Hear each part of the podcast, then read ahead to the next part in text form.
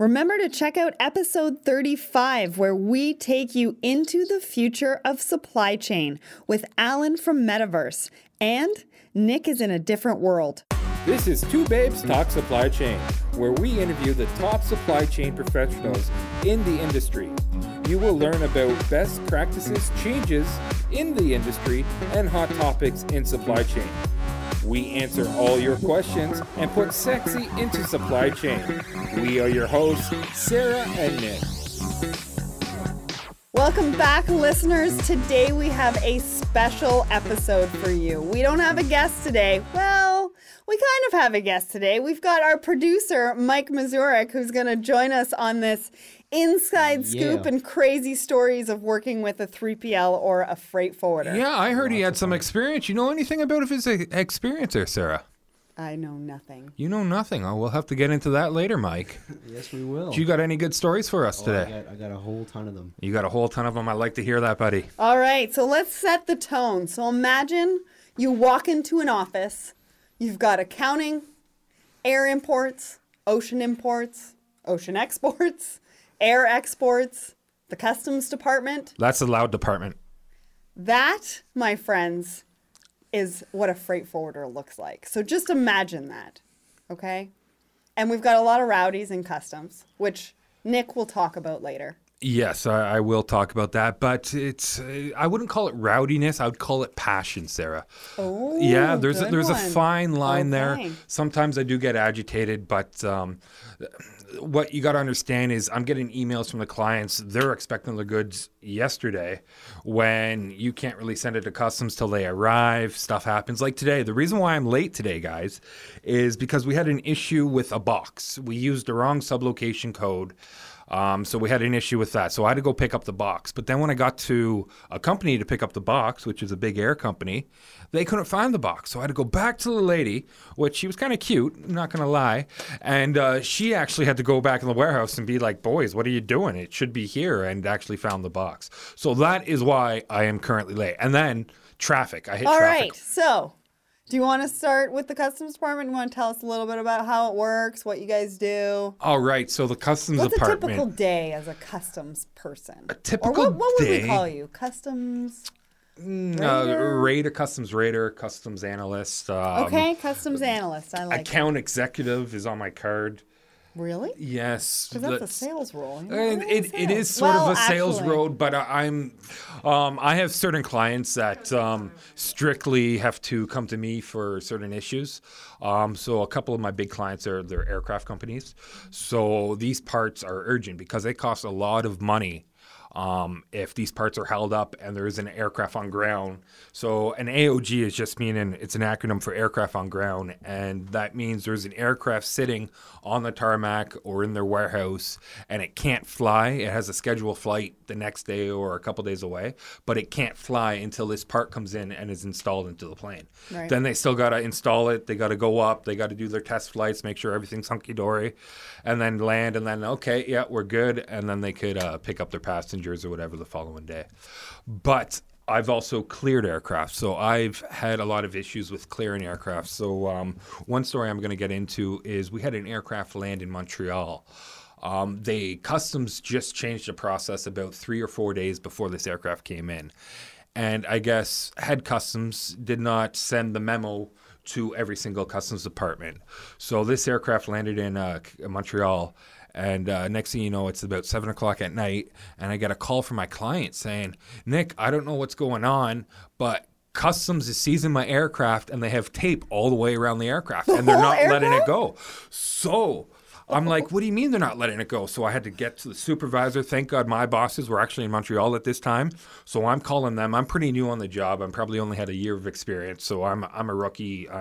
I know nothing technically in the customs world. I know a lot more now after 7 years, but I knew nothing. So I'm freaking out. I don't know what to do. I've did the same process we've done. We were told to do. We've cleared these ones coming to Toronto. They all went smooth.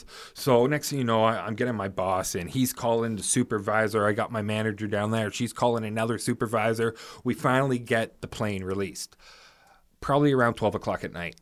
But the amount that that plane cost just on tarmac fees, in fuel, because they can't shut the plane off. They had to keep it running until they dealt with all the issues. So then they had to refill it. That is really bad for the environment. Oh, it is, but they had to do it. They had to do it, Sarah.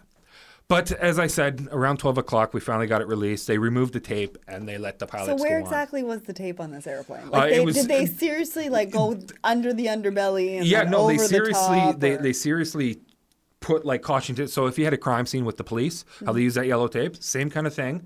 They put a car in front of the plane, a car behind the plane, so the plane couldn't go forward, couldn't go backwards. And they literally had it blocked off. And I've also had other issues where pilots are really good at flying planes, but they're not good at following certain customs procedure and processes. All pilots think, it should be the same everywhere, which I totally agree with. But with customs, it's not the same everywhere. Every port has its own little twitches and twerks. So you get to know what port requires what kind of package and stuff you got to put together to give them when you're clearing planes. Mm-hmm. But yeah, it is a crazy world, the AOG world. So outside of the aircraft, if you were handling other sorts of products, what would that look like? So a shipment comes in, you get paperwork. What do you have to do? For most shipments, they're EDI. EDI means electronic data interchange. So that means our system links up with customs. So basically what will happen is, let's say if it's an ocean shipment, I will get the arrival notice with the OBL and the commercial invoice packing list. All the information I need to submit to customs is on all three of those sheets. So you get the cargo control number, sublocation code, what port it's coming in, all on the arrival notice. You get the date of shipment from the OBL, and then the commercial invoice tells you what the goods are, what the commodity is, country of origin. Sometimes they give you an HS code. A lot of my clients, they don't give me an HS code because they know I'm so smart and I could get it myself. But that's not typical practice. But it is not typical practice. We always recommend to get the HS code from our clients because we're only dealing with paperwork and we're only as good as what paperwork we receive. So sometimes the description on it is just a code. So we don't really know that it's plastic trays or whatever. We're just seeing ABB 123. And the importer is responsible for that HS code, not us. Yeah, and they also know exactly what they're getting. So we're just going off. So say we did see it was paper cups, but we didn't know they were laminated with wax or something on the outside. So it's going to totally change the HS code, and that could also change your duty. Right. And then next thing you know, they're calling saying, I thought it was supposed to be duty-free. And you're like, well, the paperwork's saying this. And they're like, oh, they misspelt it on the paperwork, or that paperwork's wrong. Here's the correct. And then you got to do a correction, and it's just a mess. And you also want to be precise on these HS codes and stuff in case you do go through an audit. And customs audits companies every day. Mm-hmm. And if you go through an audit and customs sees something that they're not liking, they're going to make you change it. It could go back 4 years. And it could go back even more than that if they really wanted to. So it's always good that the importer does provide the HS code just because they are the ones that are receiving the goods and they internally know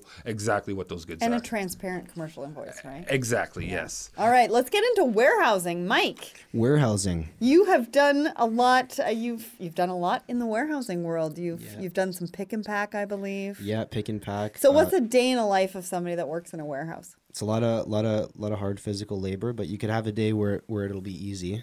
I won't lie. There's some days where, the slower days, just like anything else. It's not very, very constant moving, but a day where you're doing something like a hand bomb container could literally be anywhere from 8 hours to 2 full days just unloading an entire container. Right, because you're physically, the boxes are loaded from floor to ceiling in this container. Yeah, and you have to obviously organize them nicely on a skid so the skids are sturdy, they don't topple over. So some containers that come in don't have skids and they're not already, the boxes aren't already preloaded on the skid? That's what, it's a kind of a slang term, hand bomb, where you kind of, they're all kind of just floor loaded. And the reason they do that is so they can fit, obviously, more cargo on without having to pay for another shipment. So they try to fit as much as possible on that one container. So if you put a skid on there, it's going to take up a lot, 5 more boxes on that 4 foot by 4 foot area or 4 by 4. Yeah. Yeah. Mostly from the Far East. There's a lot of hand bomb from the Far East. Europe is a lot of skidded cargo. Yeah. But yeah, like I guess, and especially in the summer months when it's really hot. Oh yeah, I mean, if you're looking at like a day where it's like 35 degrees outside, the container could be like another 10 to 15 degrees more than that. Mm-hmm. And the closer you get to the back, obviously it gets hotter because the sun's just beaming down. So right. Time is kind of at the essence. You want to start at like, 7 or 8 and do all the work in the morning before the sun hits. Right. Because once it's like 12 o'clock, it's like considerably hotter in there just after a couple hours of being in the sun. Yeah, and these are things that people don't really think about, right? No, and that's why I think sometimes it's hard for people working in the office. They might have kind of unrealistic demands on how fast the can needs to get done or mm-hmm.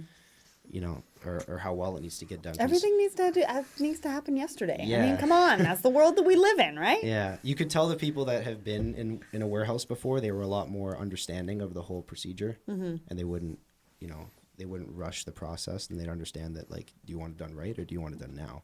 Did you ever load a container? Yeah, we've done that before. How easy is it to load a container? Because it's kind of like Jenga, right? Yeah. Like, I think you got to make sure you utilize as much space as possible. Yeah, I think it can be a little bit more thinking to load a container, mm-hmm. whereas when you're unloading it, you're kind of just like a robot, and you're kind of just doing it as fast as you can. But sometimes you get these containers that are really mixed up, where you have to sort out all the different lot codes and product codes, right? Right. And they obviously can't be mixed up on a skid. And if you do, then you got to tear down the whole skid and find the missing box, right? Oof, and have you ever received a container that had damaged goods in it? And what were your actions on that? Do you take pictures? Do you just leave it until like an insurance guy comes in and takes his pictures? Yeah, we usually take pictures right away so that we can prove that it wasn't us that damaged the boxes. Then after that, we'd have someone kind of come and look at it from the company. Sometimes that's happened before. Yeah, the insurance company. Yeah, the insurance company comes in and takes a look at it, and so a lot of times the company, because there's so many boxes, like 3,000-4,000 products on that one container, one is not a huge deal to them. They'll just say toss it aside. So mm-hmm. we usually take that box out and toss it aside, because sometimes they're not, if it's not packed very well, or the truck driver was really rough with it. Everything shifts in there. I wasn't there, but I've heard stories of like half of a container pretty much toppling down, creating like 2 extra hours of work to have to rearrange it. And probably a little bit of damage. So what about, walk us through like a pick and pack shipment. Like the order comes in and it's handed over to you. Yeah, so you have the order come in. Usually it'll be like a stack of orders, and you'll have like several aisles with all the products and their locations, and on the actual pick and pack sheet you have the product and its location, and sometimes you have multiple products in that one location, so you could have like 4 different product codes to look for. So sometimes you got to do a little bit of digging, right? That's where the organization comes really mm-hmm. big in that. And then you would pick the item, throw it on the cart, and you usually want to pick a couple at a time. Like you'd say, pick maybe 3 or 4 orders at a time, because mm-hmm. sometimes they're 1 piece, sometimes they're 8 pieces. And then you take the cart back to a separate packing station, and usually you have 2 separate people picking and packing, but not always. And then when you're packing them, you basically have the return label, which you got to put inside the package. Mm-hmm. You also have to put the order slip, and then you seal it. Sometimes it's a mailing envelope, or it's an actual fill-out box that you need to tape up. Mm-hmm. And you slap the label on there, and then you throw it on the skid. And in your warehouse experience, what's your favorite job in the warehouse? Would that be like unloading with a forklift, or would that be hand bombing? I'd say unload. Anything that involved a forklift was always my favorite. Of course, especially you're a typical male. Yeah, especially using the counterbalance where you're actually sitting down driving it. Yeah, unloading like containers that way was my favorite. It's a little bit scary sometimes using the reach trucks in tight aisles. It can be kind of a. So, Mike, what is one of the worst things about working in a warehouse? I'd say one of the hardest jobs was when we had a company that was a client recall one of their products straight out of the factory, and we kind of got delegated the project to actually fix each product individually. It was like a little, just a really little error that they made when they were manufacturing them, and we basically had to do like I'd say anywhere from between 500 and 1,000 of these products, and each one was, not only was it tedious, like we had to actually have someone from the company come in and show us how to do it specifically, but it was just very like time consuming. Like mm-hmm. You're looking at like maybe you know, you could probably only get like 10 of them done in an hour.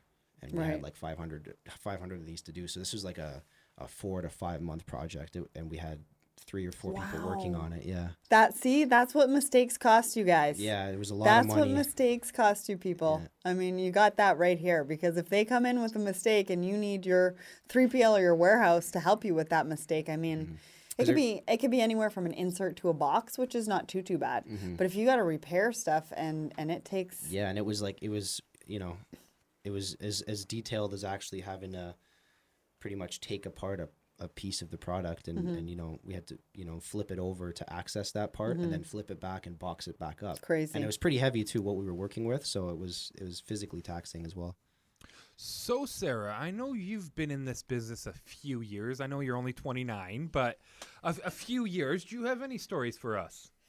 I do have a few. So I've had the opportunity to work in a lot of different departments. So I've worked in the warehouse office. I haven't worked in the warehouse specifically. I've done air imports, ocean imports. I've done a little bit of exports, not a ton. I've also helped in the customs department. I worked in trade shows. I've done some accounting. And I started off as reception. So, yeah. What haven't you done, Sarah? I'm not entirely sure. That sounds like a lot. I've done sales. I've done marketing. No, I think you've been in every department. So, yeah, I'm going to tell you about one of these stories. So, when I was in air imports a little while ago. Dun, dun, dun. There was this product that kept coming in from the UK. And it would, like, the boxes would kind of melt. And it smelt really, really bad. And I started to realize that what these people were importing was something called chat, which is not illegal in the UK, but it's illegal in Canada.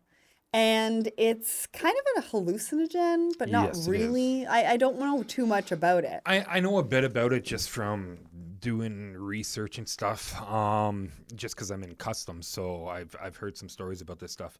So how it's described to me is it's like corn, how corn grows. It's like in between a corn stalk and asparagus. And it's these green leaves.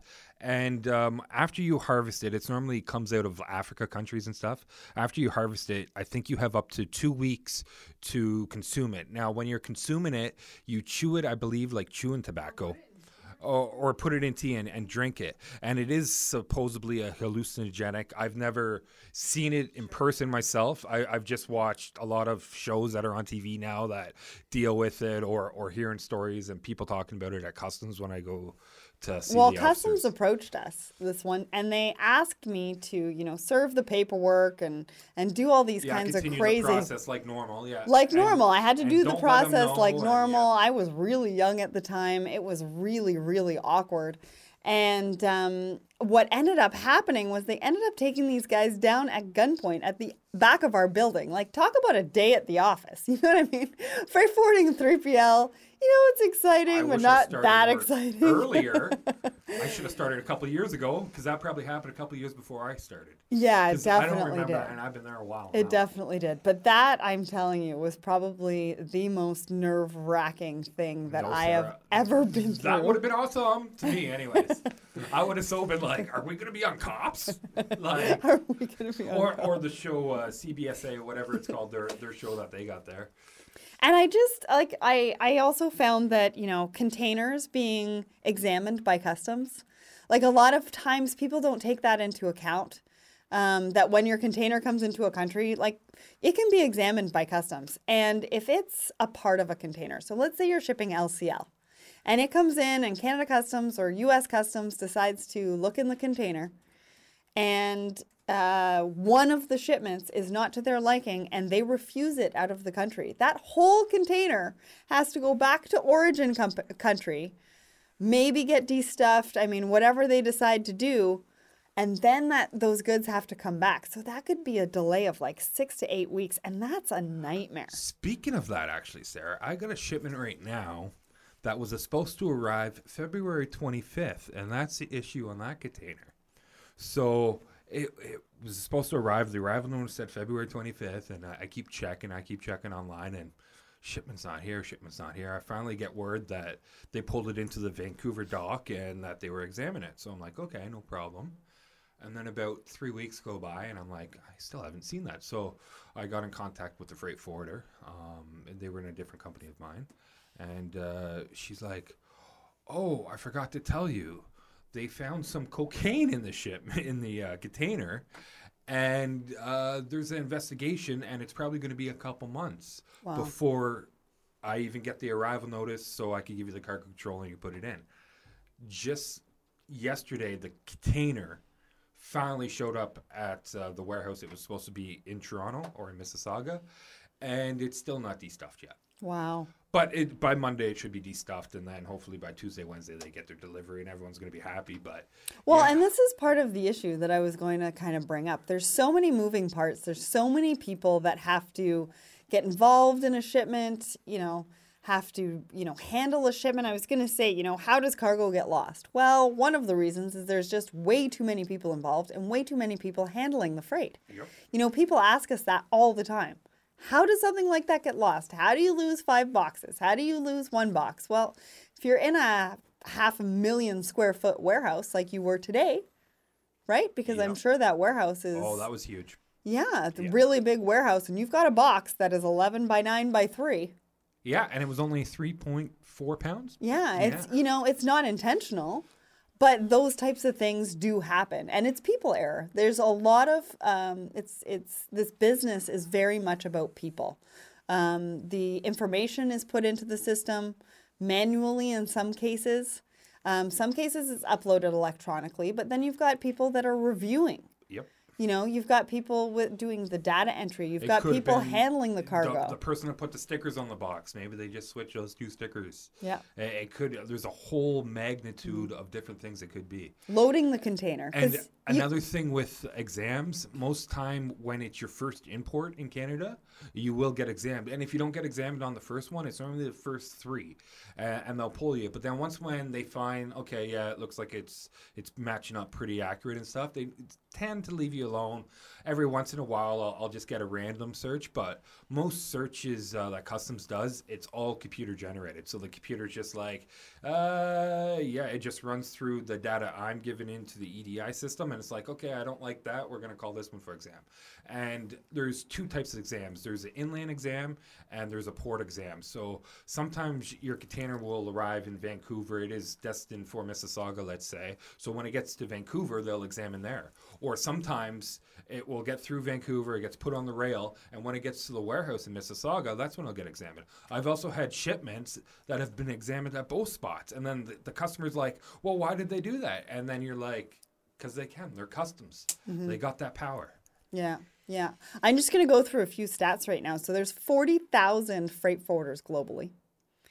53 million tons of cargo moves by air. 127 million TEUs moved by ocean globally. Wow. Like the industry is just absolutely massive. There's a lot of cargo moving. There's a lot of people that are involved in those movements of those cargo. I mean, just think about the origin, right? Who handles it at the origin? Well, you buy it from a manufacturer or a shipper. They're putting it together. They put the label on wrong. It's right from the start. Yeah. Right? They package it together or put it on a pallet or what have you. It gets moved by truck into the port or the airport. It gets put onto a container, either an air container or an ocean container. It gets put on either a vessel or an airplane. It gets to this end. Somebody unloads it. Somebody then unloads it again because your stuff might be mixed with something else. There's customs involved at that point. You've got somebody clearing it for you. And then you've got the last mile delivery, either to your warehouse, to a separate 3PL warehouse where they're going to unload it. Like, it's just amazing what a shipment just goes through. I've also had shipments that, so it was their first time shipping. They didn't know, so they got the overseas vendor that they're dealing with to set up the shipment. And then when they set it up, it's only to port. So then now you got to scramble to find a rail or a truck to pick it up. And then they're like, well, I thought they paid for the shipping. And then you're like, well, yeah, they did pay for the shipping to the port, but now it's in Vancouver or it's in Montreal, and we got to get it to Mississauga or Caledon or wherever it has to go. So now they have more charges that they're incurring that they didn't think were going to be there just because they didn't really know the Incoterms or whatever how the shipment was set up. Yeah, another great tidbit is a lot of people think sending shipments prepaid is the way to go. And I would just tell everybody, you got to be careful with prepaid, because in the beginning, it could look maybe cheaper, but there's a couple of things to look out for. And I think I've mentioned this before, like make sure your FOB charges are not in with the cost of your goods, because otherwise you're paying duties and taxes on that. On that, yeah. The other thing is freight prepaid doesn't include the local terminals and handling. And usually you don't have a relationship with that freight forwarder at this end. So they are going to charge you standard charges across the board. And that could add like $300 to $500 a shipment. And it all depends how big the shipment is and what they do. So most warehouses, they have a standard fee for terminal handling. Some have skid exchange. So when you go and pick it up, if you are picking up 5 skids, you're recommended to pay like $8 to $12 per skid, or give them 5 skids in exchange. So they load your truck, you give them 5 skids, everyone's hunky-dory. There's a lot of different things. Now, when it comes to bigger shipments, that is by weight. So there'll be a minimum charge of, let's just say, $45, and then so much after 150 kilograms, it is so much more, like 36 cents a kilogram. So then if that shipment is like 10,000 pounds, that will add to a pretty penny before your terminal and charges are all paid. Yeah. Anyway, so lots and lots to think about. Some of the stories that we talked about today, I mean, it's a pretty crazy industry. It is crazy. Absolutely. Are you struggling to make the most out of your supply chain and keep your orders moving efficiently? IceCorp is your supply chain specialist, and they specialize in e-commerce, retail, and drop ship distribution. They will provide you with tailor-made solutions that will drive your business and sales forward. Get your free assessment. Visit them at IceCorpLogistics.com. Check out their Learning Center, as they have some great free resources waiting for you. There you have it, listeners. You got it straight from the source. So you've got Nick, myself, and Mike giving you the inside scoop and all the crazy stories of working at a 3PL or a freight forwarder. You are not going to want to miss next week. We've got Barry McGuff coming back from PBH. He is going to talk all about wearable tech in supply chain, how it's going to affect your supply chain, what's the future of wearable tech and supply chain. So you're not going to want to miss that episode. Remember to subscribe to us on iTunes, Stitcher, and Google Play. And if you have a minute, give us a review so that we know how much you love the show. Now, this episode was produced by Mike Mazurek. We're your hosts, Sarah and Nick. And remember, everybody, ship happens.